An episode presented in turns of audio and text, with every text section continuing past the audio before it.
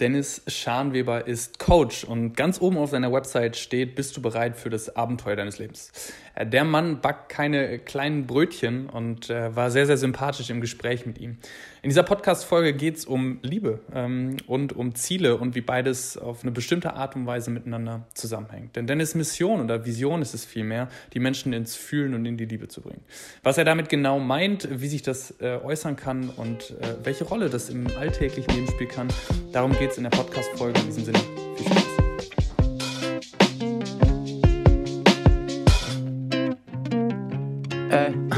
Can't go to sleep with no problems. Wake me up in the morning, say what's up when I'm boring. Never look for no parties, always look for someone like you. Now I like you and you jewel missing some ice cubes in a new der Podcast mit den 100 Perspektiven aufs Leben.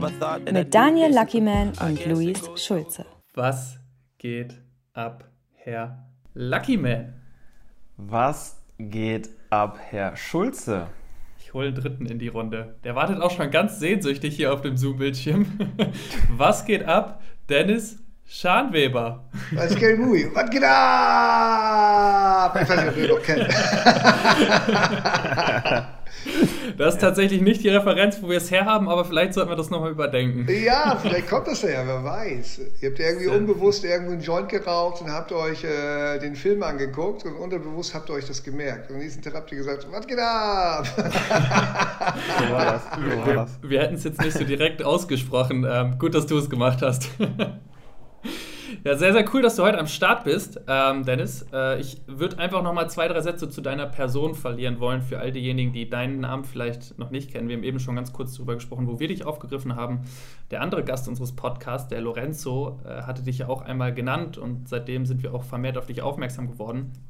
Und äh, du bist eben auch Coach ähm, und hast die Dennis Scharnweber Akademie ins Leben gerufen. Ähm, hast jahrelange Erfahrung schon in dem Bereich und man kann äh, wahrscheinlich auch sagen, dass du einer der Größten im deutschen Coaching-Markt bist.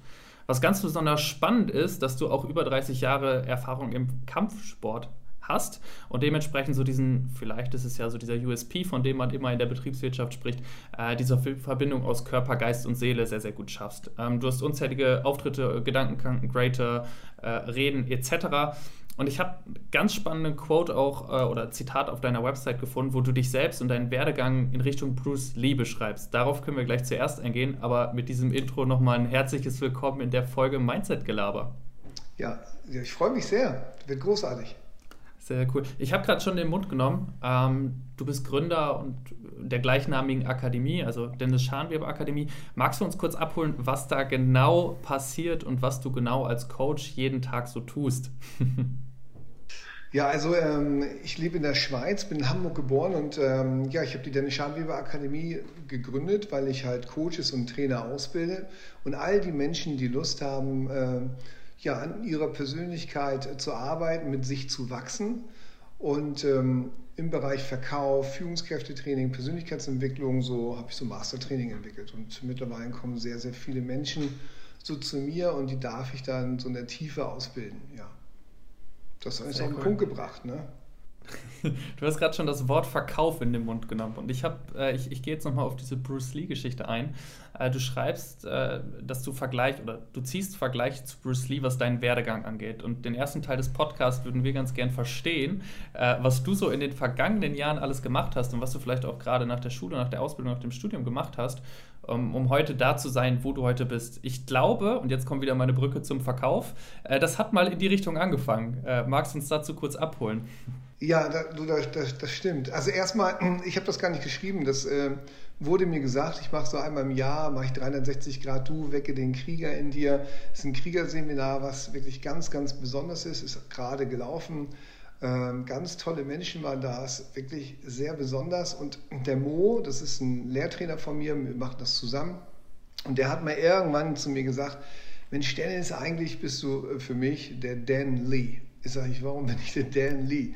Ja, du machst halt Kampfsport und ähm, der Bruce Lee hat ja damals ähm, Wing Chun gemacht und hat ja viele, viele andere Sportarten oder Kampfkunstarten auch erlernt und hat das Jet Can Do entwickelt und hat eigentlich so das Beste von allem so zu sich geholt und hat daraus seine eigene Form der Formlosigkeit entwickelt. Ja, weil er sagt halt, am besten bist du dann, wenn du die Form lernst, aber die Form wieder verlierst, damit du dann formlos bist. Und ähm, es ist eigentlich genau das Gleiche, was ich auch mache.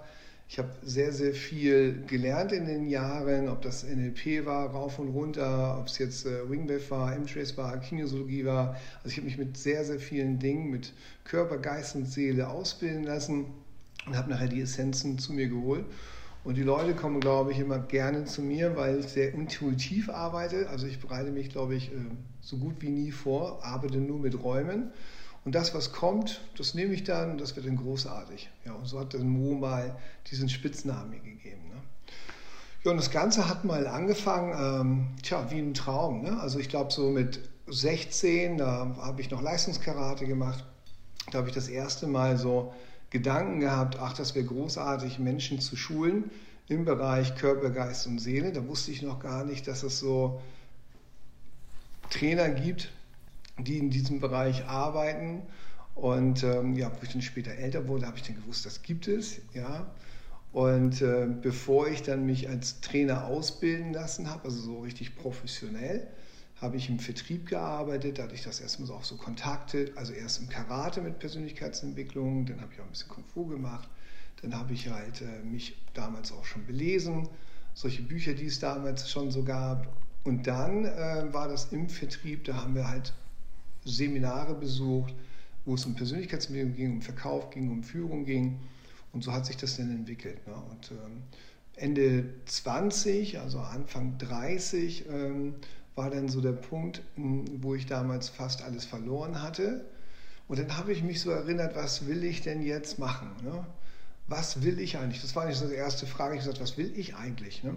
Übrigens ganz gespannt, ich habe heute gedreht und äh, ein Kameramann sagte mir, es gibt wohl irgendwie ein Buch, ich weiß gar nicht jetzt wie genau, wie das heißt, ähm, die fünf Fragen, ähm, die man Menschen gestellt hat, die kurz vorm Tode waren. Und eine Frage war dabei, die immer auf Platz 1 war.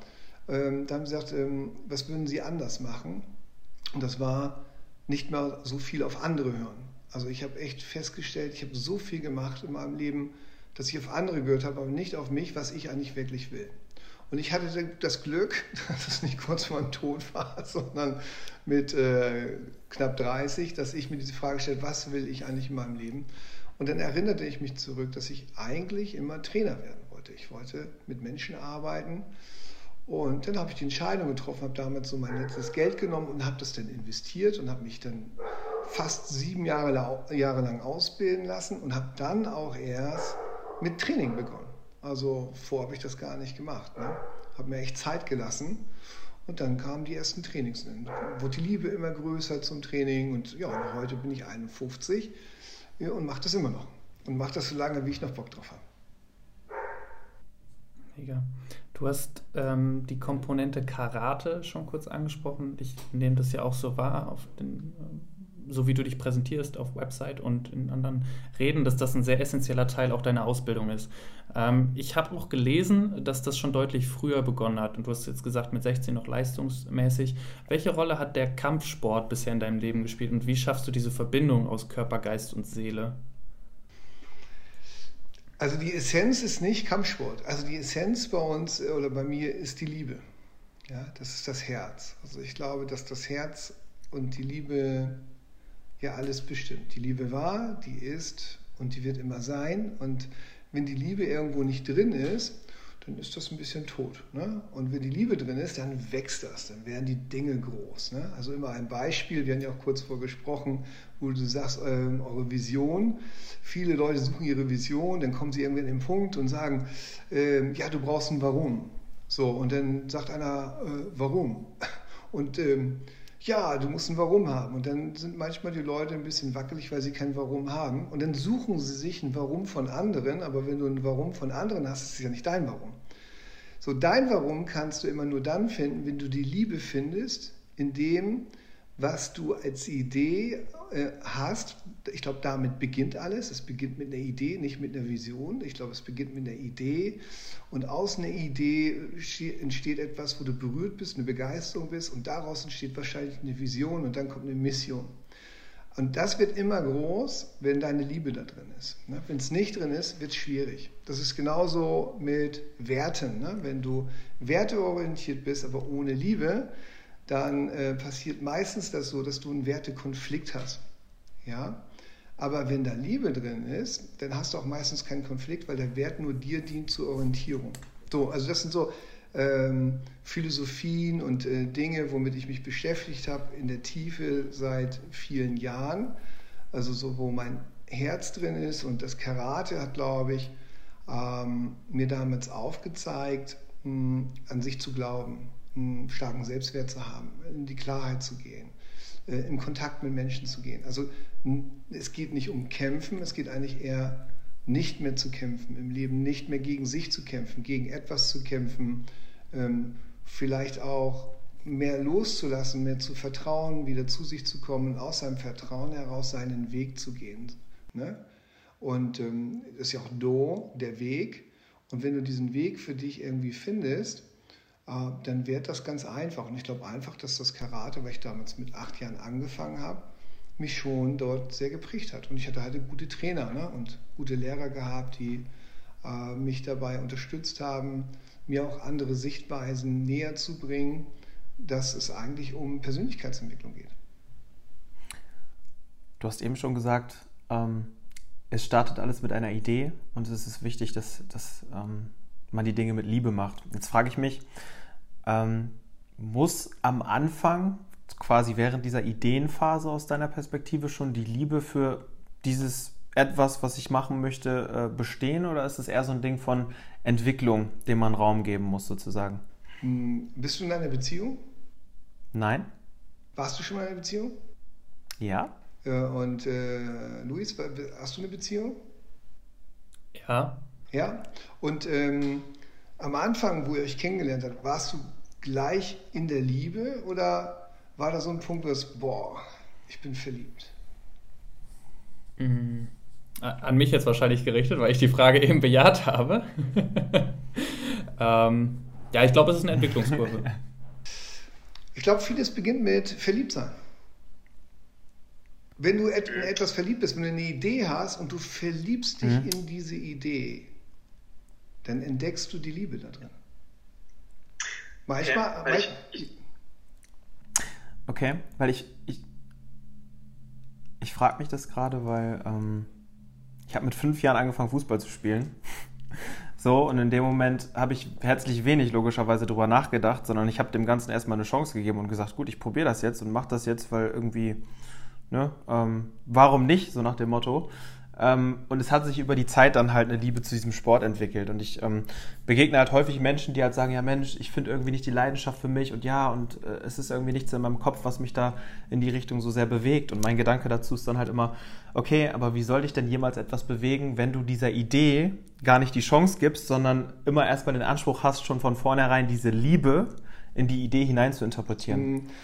Das Jetzt ist so ein bisschen der Hintergedanke. natürlich tief ein, ne? weil Super gerne. Weil äh, es gibt ja einmal die Bedeutungsebene und es gibt die Ebene von der Liebe, sag ich einfach mal.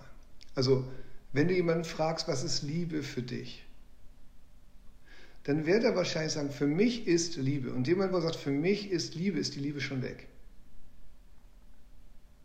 Weil wie willst du Liebe greifen? Liebe ist eine Energie, es ist ein Gefühl, es ist eine Essenz.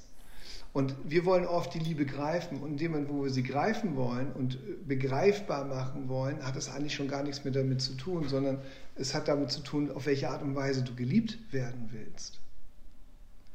Ich glaube, Liebe ist einfach etwas, was mh, hm, die Pflanzen wachsen lässt. Es ist etwas, was die Verbindung herstellt. Es ist etwas, was dein Herz schlagen lässt. Es ist etwas, ähm, was äh, dich trägt. Und wie willst du das beschreiben? Ich meine, wenn du einen Hund hast oder deine Eltern hast oder äh, Menschen um dich herum hast, die du von ganzem Herzen liebst, und du würdest sie fragen, warum liebst du sie? Dann sagst du, weil es ist, wie es ist. Es gibt dafür keine Begründung. Sobald du anfängst, Begründung zu suchen und sagen, ja, für mich ist das so, weil, ja, dann ist das nur so lange, solange das weil stimmt. Sobald das Weil nicht mehr stimmt, äh, ja, ja, dann liebe ich nicht mehr. Aber es hat nichts mit Liebe zu tun. Das hat was auf der Bedeutungsebene, also weil die Menschen in der, auf der Ebene, auf dieser Welt, allen Dingen eine Bedeutung geben wollen. Und du kannst Liebe nicht künstlich herstellen. Also du kannst jemanden verliebt machen. Also das wäre jetzt zum Beispiel, du kannst eine Idee haben und du kannst etwas tun und kannst ähm, dich da drin verlieben, weil du dich hingibst. Hingabe ist ein Aspekt der Liebe. Ja, und dann passiert etwas. Und wenn das ehrlich ist, aus dem Herzen heraus ist, dann wird es groß werden. Wenn du aber etwas künstlich herstellen willst, also meine Frau oder ein Mann, die willst du verliebt machen, dann manipulierst du. Das wird nie tief irgendwo in der Liebe sein. Das ist nicht wahrhaft. Ja? Das ist dann gebaut, das ist gemacht. Deswegen ist es auch so, wenn wir oft manchmal Dinge adaptieren von anderen, wo wir glauben, das ist meins, aber das ist gar nicht meins, kann das nicht wahrhaft eine große Beziehung werden. Große Beziehungen entstehen dann, wenn es wirklich wahrhaft ist. Das ist auch ein Aspekt der Liebe übrigens. Und äh, ich glaube, man kann das sehr, sehr gut übertragen, auch auf ein Business. Und es gibt ja viele Wege, wie du diesen Weg findest. Ja, mit deinem Sport zum Beispiel, da hast du ja gar nicht drüber nachgedacht, ob du liebst oder nicht liebst, ob du den Sport liebst oder nicht liebst, sondern du hast ihn einfach gemacht. Und ähm, währenddessen hast du vielleicht auch ganz viel Freude gehabt. Freude übrigens ist auch ein Aspekt der Liebe. Und das ist dann da. Und das ist auch gar nicht wichtig, ob du das jetzt, warum das ist oder nicht so ist, es trägt dich. Ja? Sobald du aber anfängst, das runterzubröseln und aufzubröseln, bist du eigentlich schon wieder von weg. Hilft das ein bisschen? Mhm. Du hast, du hast äh, ich, ich habe noch eine Verständnisfrage. Du hast den Satz fand ich einfach total spannend. Auf welche Art und Weise du geliebt werden möchtest. Äh, wie meintest du das? Ja, ähm, es gibt ja Menschen, wenn du, wenn du, wenn du mit Liebe in Kontakt bist oder du glaubst, du liebst, mm, oder es gibt Menschen, ja, ich möchte endlich die Liebe meines Lebens haben. Du würdest sagen, ja, wie möchtest du denn geliebt werden? Ja, ich möchte, dass mich jemand sieht, dass mich jemand in den Arm nimmt, dass ich mich fallen lassen kann, dass ich Verbindung habe, dass ich Zeit habe, dass ich dieses habe. Ja, aber was ist denn, wenn du jetzt mit jemandem zusammen bist und der hat ja gerade mal keine Zeit oder nimmt dich mal nicht in den Arm? Kannst du den oder diejenige dann trotzdem lieben? Oder ist es dann nicht mehr Liebe? Weil dann ist das nur die Bedeutungsebene, auf welche Art und Weise du das haben möchtest. Ja, und dann bist du schon in einem Wollen drin. Liebe hat aber kein Wollen, sondern es nimmt einfach an, das, was ist. Mega. Ja, das finde ich spannend. Ich finde es spannend. Ich äh, muss gerade immer so ein bisschen überlegen. Ähm, das ist ja auch ein Zustand, den man quasi für sich erstmal erreichen muss. Ne? Also da, da sind wir wieder bei diesem Thema, glaube ich, so, man kann erst jemanden anders wahrscheinlich so richtig wahrhaftig lieben, wenn man sich selbst liebt und wenn man mit sich selbst so im Reinen ist, dass man halt nicht auf dieser Wollensebene und auf dieser so möchte ich behandelt werden Ebene ist, sondern wenn man quasi auf dem Level ist, dass man sagt, okay, ich liebe mich, ich bin im Reinen mit mir selbst und deswegen bin ich jetzt auch in der Lage, wahrhaftig zu lieben. Äh, würdest du es unterschreiben und wenn ja, ähm, wie schaffe ich es, in diesen Zustand zu kommen? Ähm, es fällt mir schwer, das zu unterschreiben, weil wir natürlich rumhirnen. Ne? mhm. Und im Rumhirnen fangen wir an, irgendwie rumzudoktern, um irgendwie äh, einen Weg zu finden, wie das geht. Äh, am einfachen geht das, wenn wir nicht rumhirnen, sondern wenn wir uns einlassen. Auf Dinge einlassen. Und ich glaube auch, ähm, du kannst dich auch nicht mögen und trotzdem lieben. Du fandst, kannst dich auch mal nicht gut finden und auch, auch trotzdem lieben. Ich sage ja auch immer, äh, liebe alle Menschen, aber du musst nicht alle mögen. Das eine hat mit dem anderen gar nichts zu tun. Und ich glaube, dass das Thema ähm, Selbstliebe manchmal zu groß aufgespannt wird. Ja? Ähm, wir, glaube ich, auch zu oft über viele Dinge einfach nachdenken. Hm, wann, wenn, wenn es um den Selbstwert geht, wann, wann bist du genug wert? So, und wenn du jetzt da anfängst, dann wird das echt anstrengend. Ich bringe immer gerne ein Beispiel von, ähm, stell dir mal vor, äh, du bist ein Baum. Einfach ein geiler Baum. Du bist am Fluss und du bist verbunden mit der Erde und ähm, da kommt ein cooles Eichhörnchen vorbei und dann kommt ein Eichhörnchen da mehr vorbei, ein Eichhörnchen jagt hinterher und sagt, oh, geil Eichhörnchen. Und die klettern auf den Baum, die machen wilde Sachen und essen geile Nüsse. Ja, die fragen sich nicht in dem Moment, hey, und das Eichhörnchen sagt zum, zum Baum, hey, bist du dir genug wert? Oh, ich weiß nicht, ob ich dir genug wert bin. Ich bin hier schon die ganze Zeit nur an diesem Ort. Und äh, der Fluss, der dran vorbeifließt sagt, ach, ich kenne das, ich muss immer fließen, es ist gar nicht so einfach. Und der Baum sagt, ja, weißt du, ich bin hier so ein Apfelbaum, aber ich wäre viel lieber ein Birnbaum geworden. Also äh, die Natur in der Liebe diskutiert über so einen Kram gar nicht nach. Und das Eichhörnchen sagt, sagt dann, seid ihr ja nicht verrückt oder was? Lass uns ein bisschen spielen und geile Nüsse essen. Und das Verrückte machen eigentlich nur Menschen. Was wäre, wenn wir gar nicht drüber nachdenken würden, ob wir genug Selbstwert haben oder ob wir uns selbst genug lieben, sondern wir einfach nur sind? Was würde sich dadurch verändern? Ja, man fängt sich ja irgendwann um die Frage an, bin ich genug, bin ich nicht genug? Bin ich richtig, bin ich nicht richtig? Ähm, alles ist genau richtig, wie es ist, auch wenn es uncool ist. Ja. Der Baum findet es auch nicht geil, dass es vielleicht äh, nur, dass es nur Sonne gibt und äh, zu wenig Regen oder nur zu viel Regen gibt oder nicht und sagt, ey, ist geil, es gibt nur Regen. Das passt. Da können einfach die Früchte wachsen. Ah, die Sonne ist cool, ich kann mich mal ein bisschen strecken und wachsen. Warum ist das so, dass der Mensch so verkopft daran geht? Und was würdest du, also gibt es da einen Weg raus? Also, es ist jetzt auch wieder eine sehr verkopfte Frage, ist mir, ist mir klar, aber ich glaube, die Aufgabe ist es ja schon wieder mehr, ja, auf seine Intuition, auf sein Herz zu hören und sich eben nicht diese verkopften Fragen zu stellen, sondern einfach zu sein und zuzulassen, wie du gerade gesagt hast. Aber das ist immer so schön in der Theorie gesagt. Äh, scheinbar haben ja aber viele Menschen ein Problem damit. Ähm, welchen Weg gehe ich? Das ist so schön gesagt, aber so einfach ist das nicht. Und deswegen ist es nicht so einfach, weil wir uns nicht erlauben, das einfach anzunehmen. Du wirst ja immer recht haben, egal worüber wir beide reden. Egal was ich sage, du wirst immer recht haben. Die Frage ist nur, ob dein Recht, was du dir gibst, dein Herz weit macht oder eng macht. Und mhm. ähm, ich glaube, das Leben, und das ist ja deswegen sind wir auf dem Planeten, um uns zu erfahren. Und der eine schafft es früher und der andere schafft es später. Ich kenne junge Menschen, die sind so mit sich glücklich ja, und sind ganz jung. Und es gibt alte Menschen, die sind immer noch nicht glücklich mit sich. Ich glaube, das ist halt immer so, ähm, für was entscheidest du dich? Ja. Und ähm, ich lerne halt für mich mehr loszulassen und mehr anzunehmen. Ich kann das nicht immer. Ich kann auch natürlich weise hier mit euch philosophieren. Ähm, aber ich leuchte ja nicht aus dem Arsch, verstehst du? Sondern, äh, ich bin ja auch ein Mensch. Ich habe ja auch meine Themen und meine Dinge. Aber ich kann mehr annehmen dass das, was passiert, irgendwie ein Weg ist für mich, den ich beschreite. Und wenn es Dinge gibt, die noch nicht so cool sind, dann bemühe ich mich, es so zu verstehen, dass es ein Geschenk ist, dass ich bei mir schaue, was darf ich da für mich noch mitnehmen und lernen.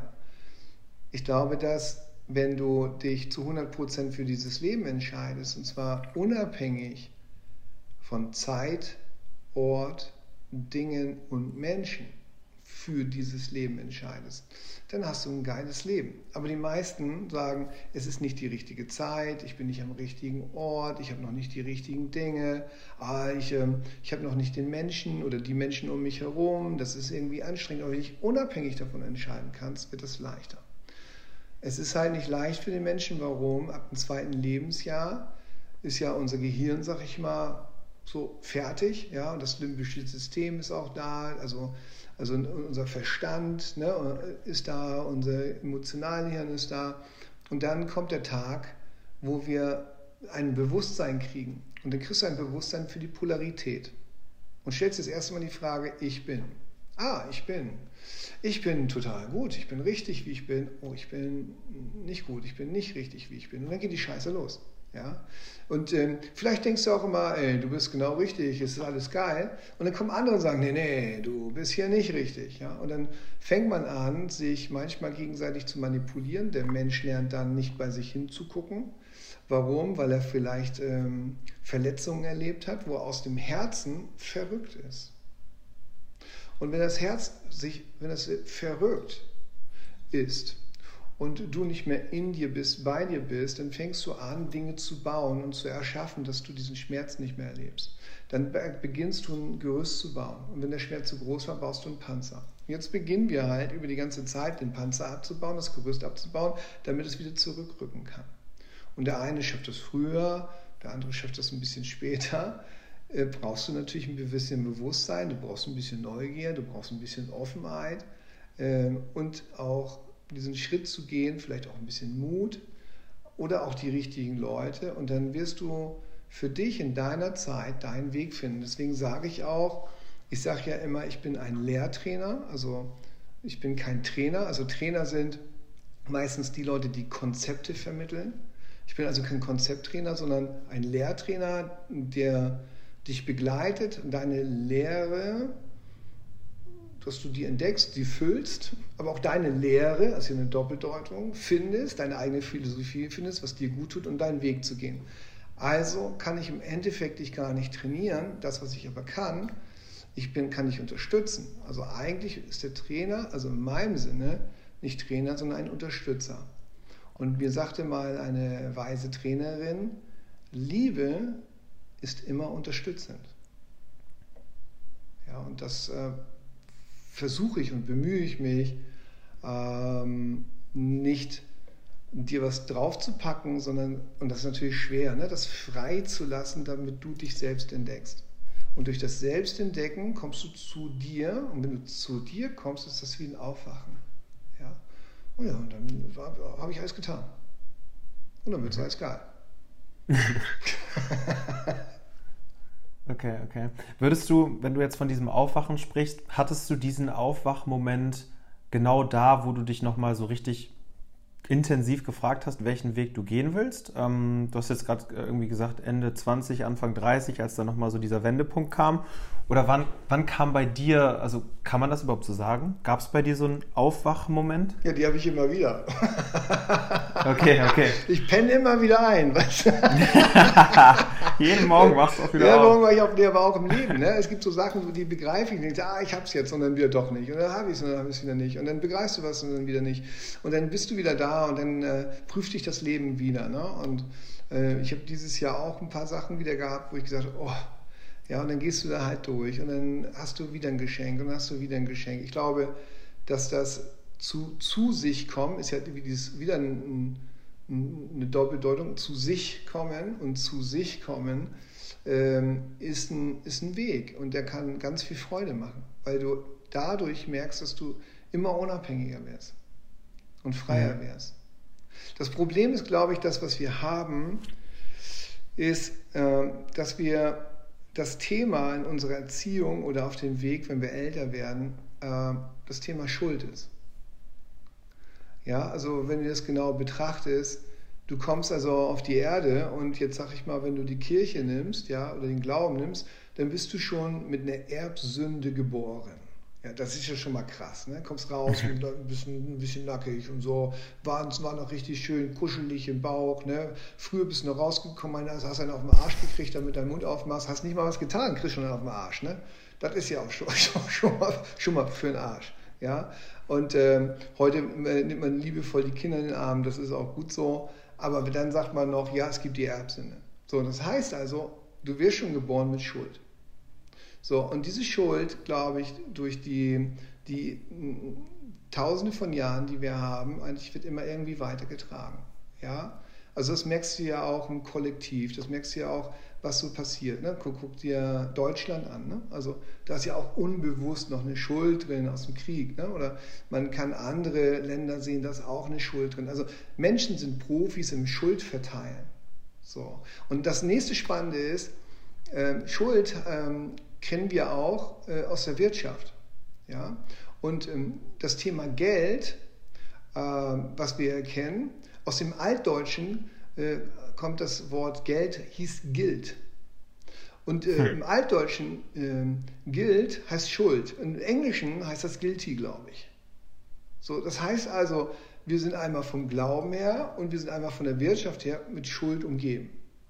So, jetzt lernst du halt, ähm, wenn du nicht zu dir kommst oder bei dir hinschaust, auch dies zu verteilen. Und das geht sehr, sehr schnell. Ne? Also entweder gibst du jemand die Schuld, du gibst dir die Schuld oder du gibst einer höheren Sache die Schuld. Ja, also du gibst dir die Schuld, äh, hätte ich doch. Ich hätte das doch auch anders machen können. Ach, wäre das nicht so gewesen. Ach, wie doof war ich doch. Und wenn ich mir heute überlege, ich hätte doch ja, man da, da, da bin ich auch noch, das tut mir so leid. Und das ist auch doof. Oder, ja, hätte der nicht, hätte die nicht, hätte Mama nicht, hätte der Papa nicht, hätte der Kindergärtner nicht, hätte meine Ex nicht, hätte dies nicht, hätte das nicht. Oder du sagst, ja, die Politiker. Ja. Jetzt haben wir ja jemanden, wo wir Schuld ähm, total komplett abgeben können, Corona. Ne? Ah, ich denke mal, arme Corona. Ne? Tut mir auch leid, keiner hat Bock auf sie, keiner mag sie und so. Geht's auch beschissen, ne? Aber egal. Also, ähm, das halt, aber es ist halt leicht, alles, was man vielleicht auch gemacht hat, dorthin zu schieben.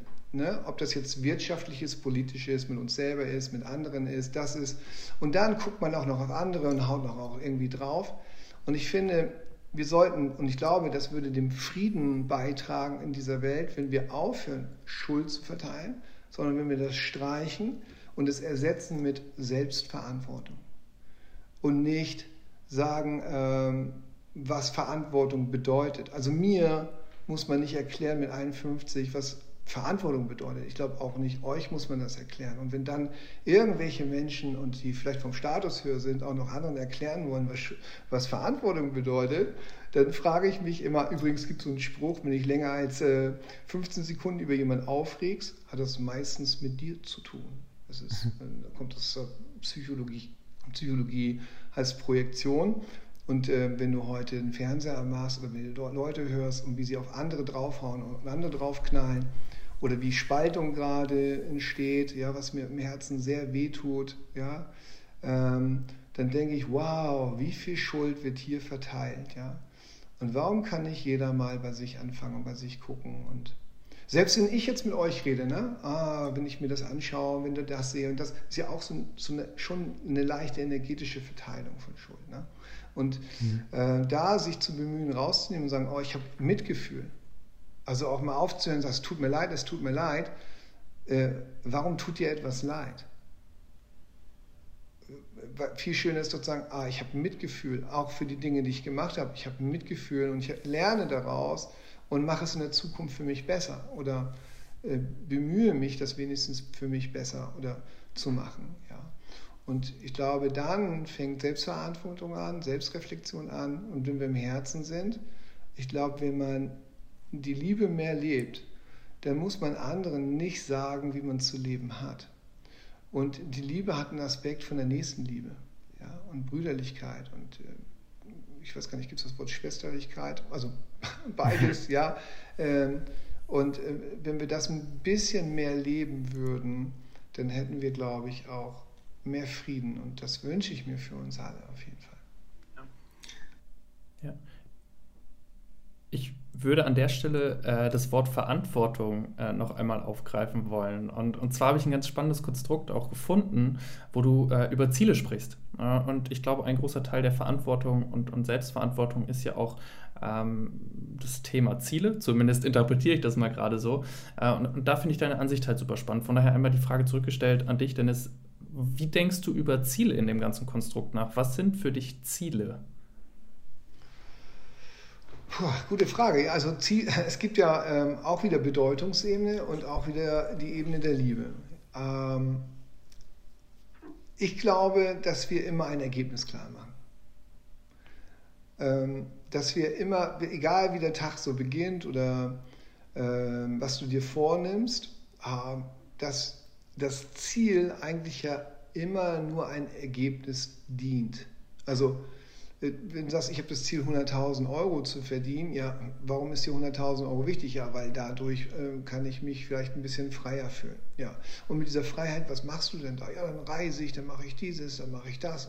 Und wenn du das dann auch machst, ja, dann bin ich so bei mir angekommen. Dann frage ich mich, ja, warum kommst du nicht gleich bei dir an?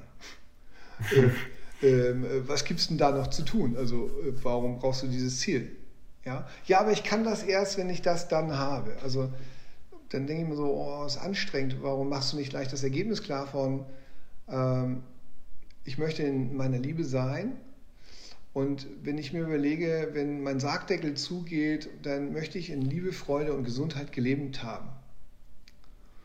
Und ich glaube, wenn du in Liebe, Freude und Gesundheit, also wenn das dein Ziel wäre, sage ich jetzt einfach mal, dann wird alles kommen, was Liebe, Freude und Gesundheit äh, was, was dir dient, wird zu dir kommen.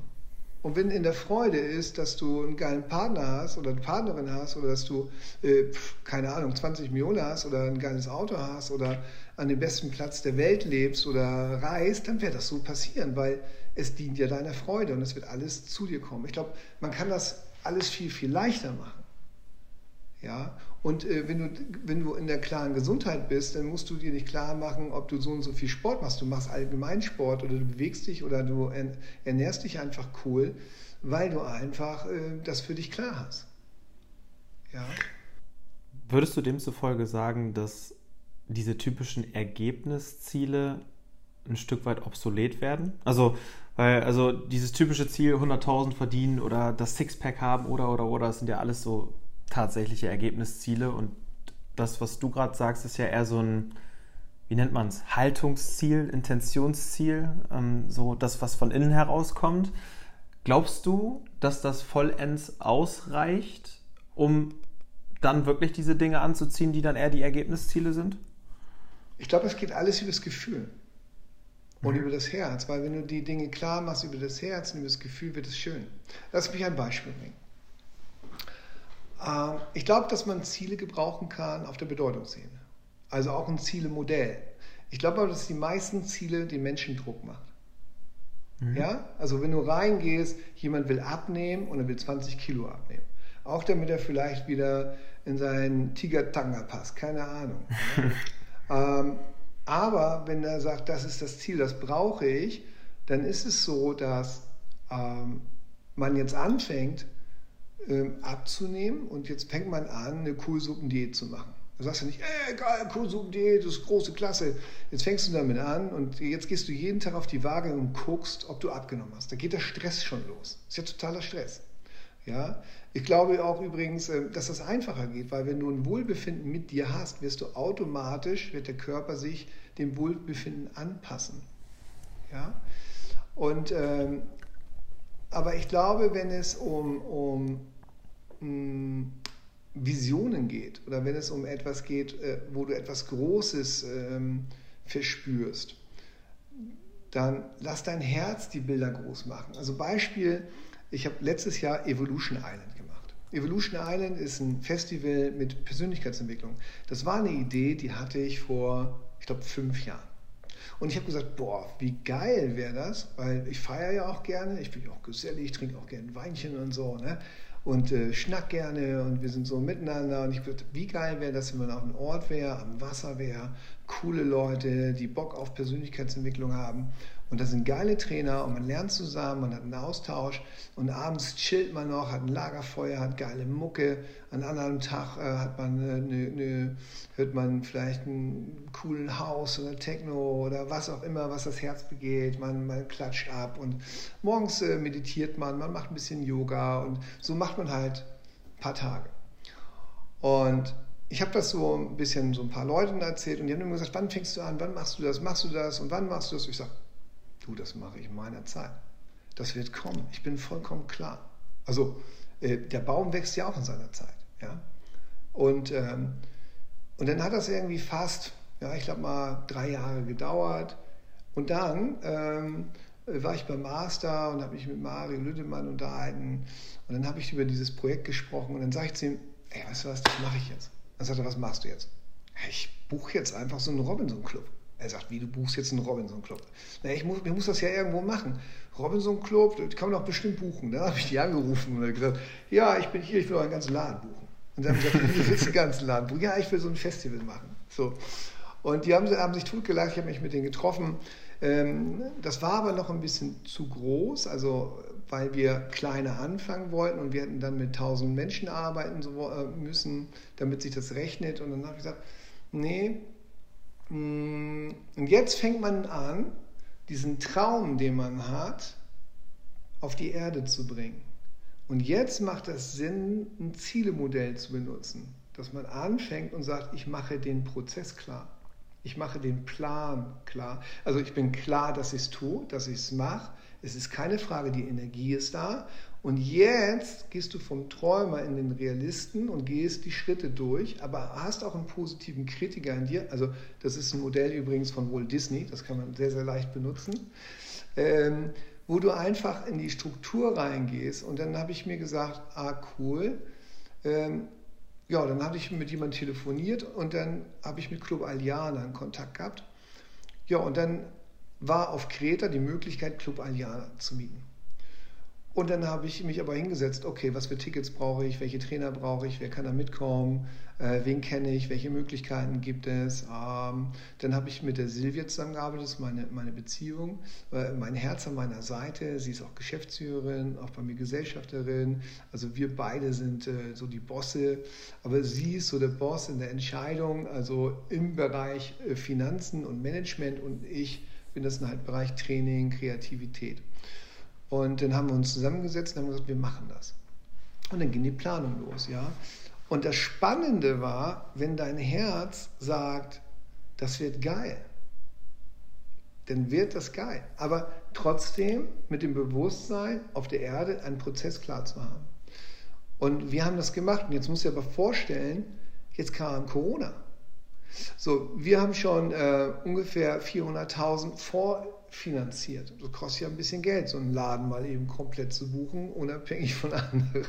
Sehen wir nicht, wir gucken uns an, äh, oh, die, mm, oh, mm. also wenn du da Tickets nimmst und das machst, dann hast du ein Risikokapital von 700.000. Mm, das überlebt man, aber tut auch weh. Ne? Und dann guckst du halt Fernsehen und dann lässt du dir ja auch Blödsinn erzählen. Dann sagst weg mit dem ganzen Mist. Ich sag Silvia, das wird geil. Wir werden das machen ja, und äh, dann haben wir die Tickets verkauft, ja. Und dann muss ja echt, wenn das Herz das macht, das Herz beschützt dich immer. Das ist echt krass. Also ich glaube das. Also seitdem gibt es den Spruch auch in der Akademie bei uns, wir sind alle geschützt, ja.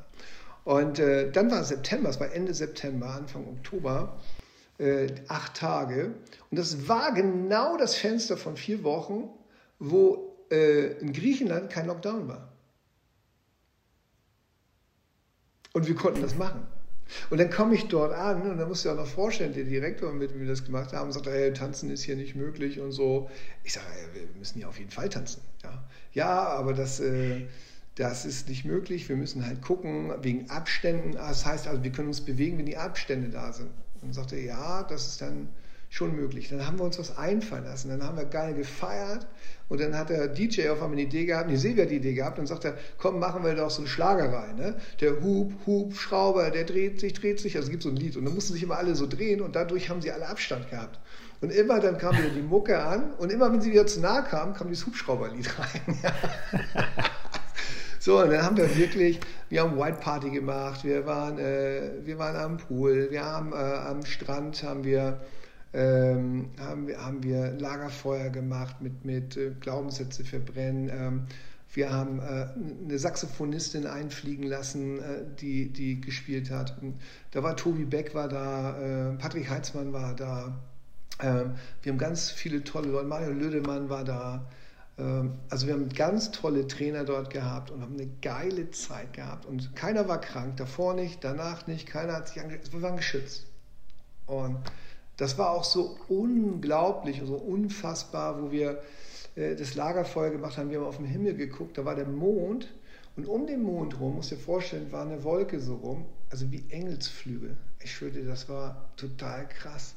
Und am letzten Tag, wo wir Abschied genommen haben und ähm, auf die vom Club Allian das super organisiert haben, mit denen äh, super zusammengearbeitet haben und wir auch äh, auf alle Vorschriften geachtet haben, also das auch alles wirklich gut gemacht haben, haben wir dann äh, auf der Bühne gesprochen und auf einmal so ein, ein Feuerwerk kommen, ja, und das ging nicht an. Und sie, wir gucken mich an, das Feuerwerk ist nicht an. Ich sage, das wird einen Grund haben. Und auf einmal alle so, oh. Und dann kam eine Sternschnuppe. Und dann ging das Feuerwerk an. Und dann habe ich gesagt, wow.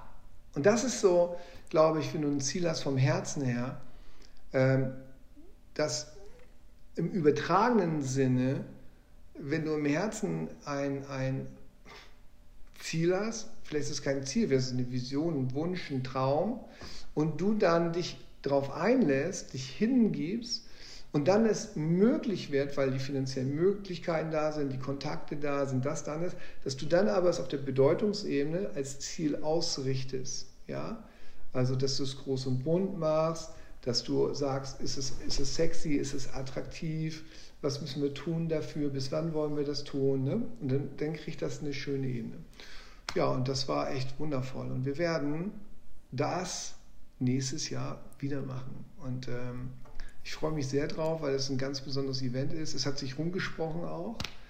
Und äh, so trägt sich das weiter. Und vielleicht ist das vielleicht ein, eine gute Analogie oder ein Beispiel, um eure Fragen zu beantworten. Mhm. Was hilft? Absolut. Und das ist so, wenn du was vorhast. Und wenn es um deinen Körper geht oder um andere Sachen geht, geh mal in den Kontakt. Wie willst du dich fühlen? Wie willst du mit dir sein? Und arbeite daran und nicht an den 20 Kilo. Und wenn du große Dinge machst, Geld wird folgen. Das ist, das ist ja ein Mitbringsel. Ja? Das ist ja, das kriegst du ja mit, wenn du etwas Großes, Schönes aus deinem Herzen erschaffst. Hammer. Hätte ich das mal gewusst. Ich war letztes Jahr im September auf Kreta. Du, das ist nicht schlimm. Wir machen es ja nächstes Jahr wieder, wie es aussieht. Wir sind noch in den Verhandlungen. Wenn es nicht ist, machen wir es darauf das Jahr in Malaga weil es größer Ach, wird dann. Da war ich auch vor ein paar Wochen, witzig. Ja, ich auch, vor drei Wochen. Echt? Ja, oder vor zwei Wochen. Ach, ja. cool. Da haben wir uns eine Location angeguckt, die etwas größer ist, weil wir haben gesagt, wir machen das jetzt nächstes Jahr mit 250 Leuten und darauf das Jahr werden wir das mit äh, 400 machen, 500. Mhm. Aber wir wollen das dann auch so lassen. Es wird dann nicht größer werden, weil wir wollen das halt auch, ähm, dass es ja, gemütlich ist und mit coolen Leuten ist und ähm, ja, wird geil. Mhm. Hammer. Ja, Dennis, wir sind in der Zeit ja schon so ein bisschen fortgeschritten, aber ein, eine Sache habe ich dir im Vorfeld ja auch schon noch kurz angedroht, und zwar äh, das, das sogenannte Word Ping Pong, was ich sehr gerne zum Abschluss noch äh, mit dir spielen würde. Ich habe zwar mindestens noch zehn Fragen auf, auf den Lippen, die ich dir gerne gestellt hätte, aber das würde vielleicht den, den Rahmen der Podcast-Folge ein bisschen sprengen. Ähm, von daher, ähm, ich hau dir jetzt ein paar Begriffe um die Ohren und du sagst im Prinzip einfach das erste Wort, den ersten Satz, den du mit diesen Dingen assoziierst. Der Hintergrund davon ist, auch wieder im Sinne dieser 100 Perspektiven aufs Leben, wir stellen sehr, sehr ähnliche Fragen oder hauen sehr, sehr ähnliche Worte in den Raum mit unseren Gästen und ähm, es ist immer wieder spannend, wie unterschiedlich man dann doch auf diese gleichen Dinge antwortet. Also, Begriff Nummer eins: das Jahr 2030. Ja, wird noch geiler. ähm, deine größte Inspirationsquelle? Mein Herz. Dein persönliches Lieblingsbuch? Äh, oh, das sind ein paar Comics. Ich lese gerne Superhelden-Comics. Ähm, ich weiß jetzt nicht, ob es Avengers ist, aber ich glaube, es sind ein paar Superhelden-Comics von Superman und Batman. Cool. Dein persönliches Vorbild? Ich weiß gar nicht, ob ich das habe. Also so Vorbild ist vielleicht so, wenn ich so meinen Sohn sehe, ähm, wie er so unbefangen ist und wie philosophisch ist und wie viel Herz er hat. Cool. Dein bisher unerfüllter Lebenstraum?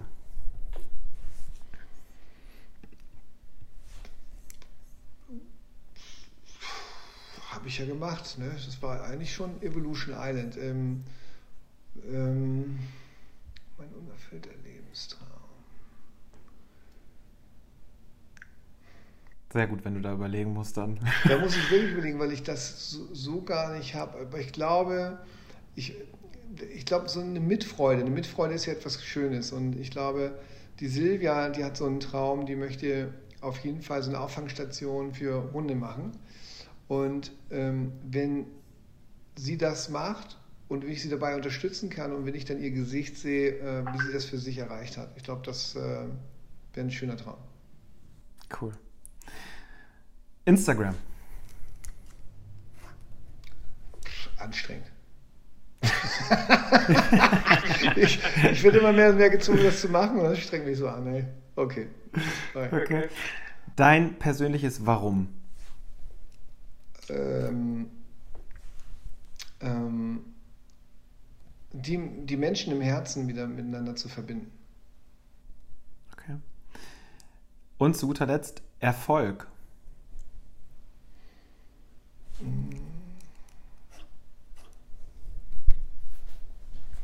Erfolg, ja.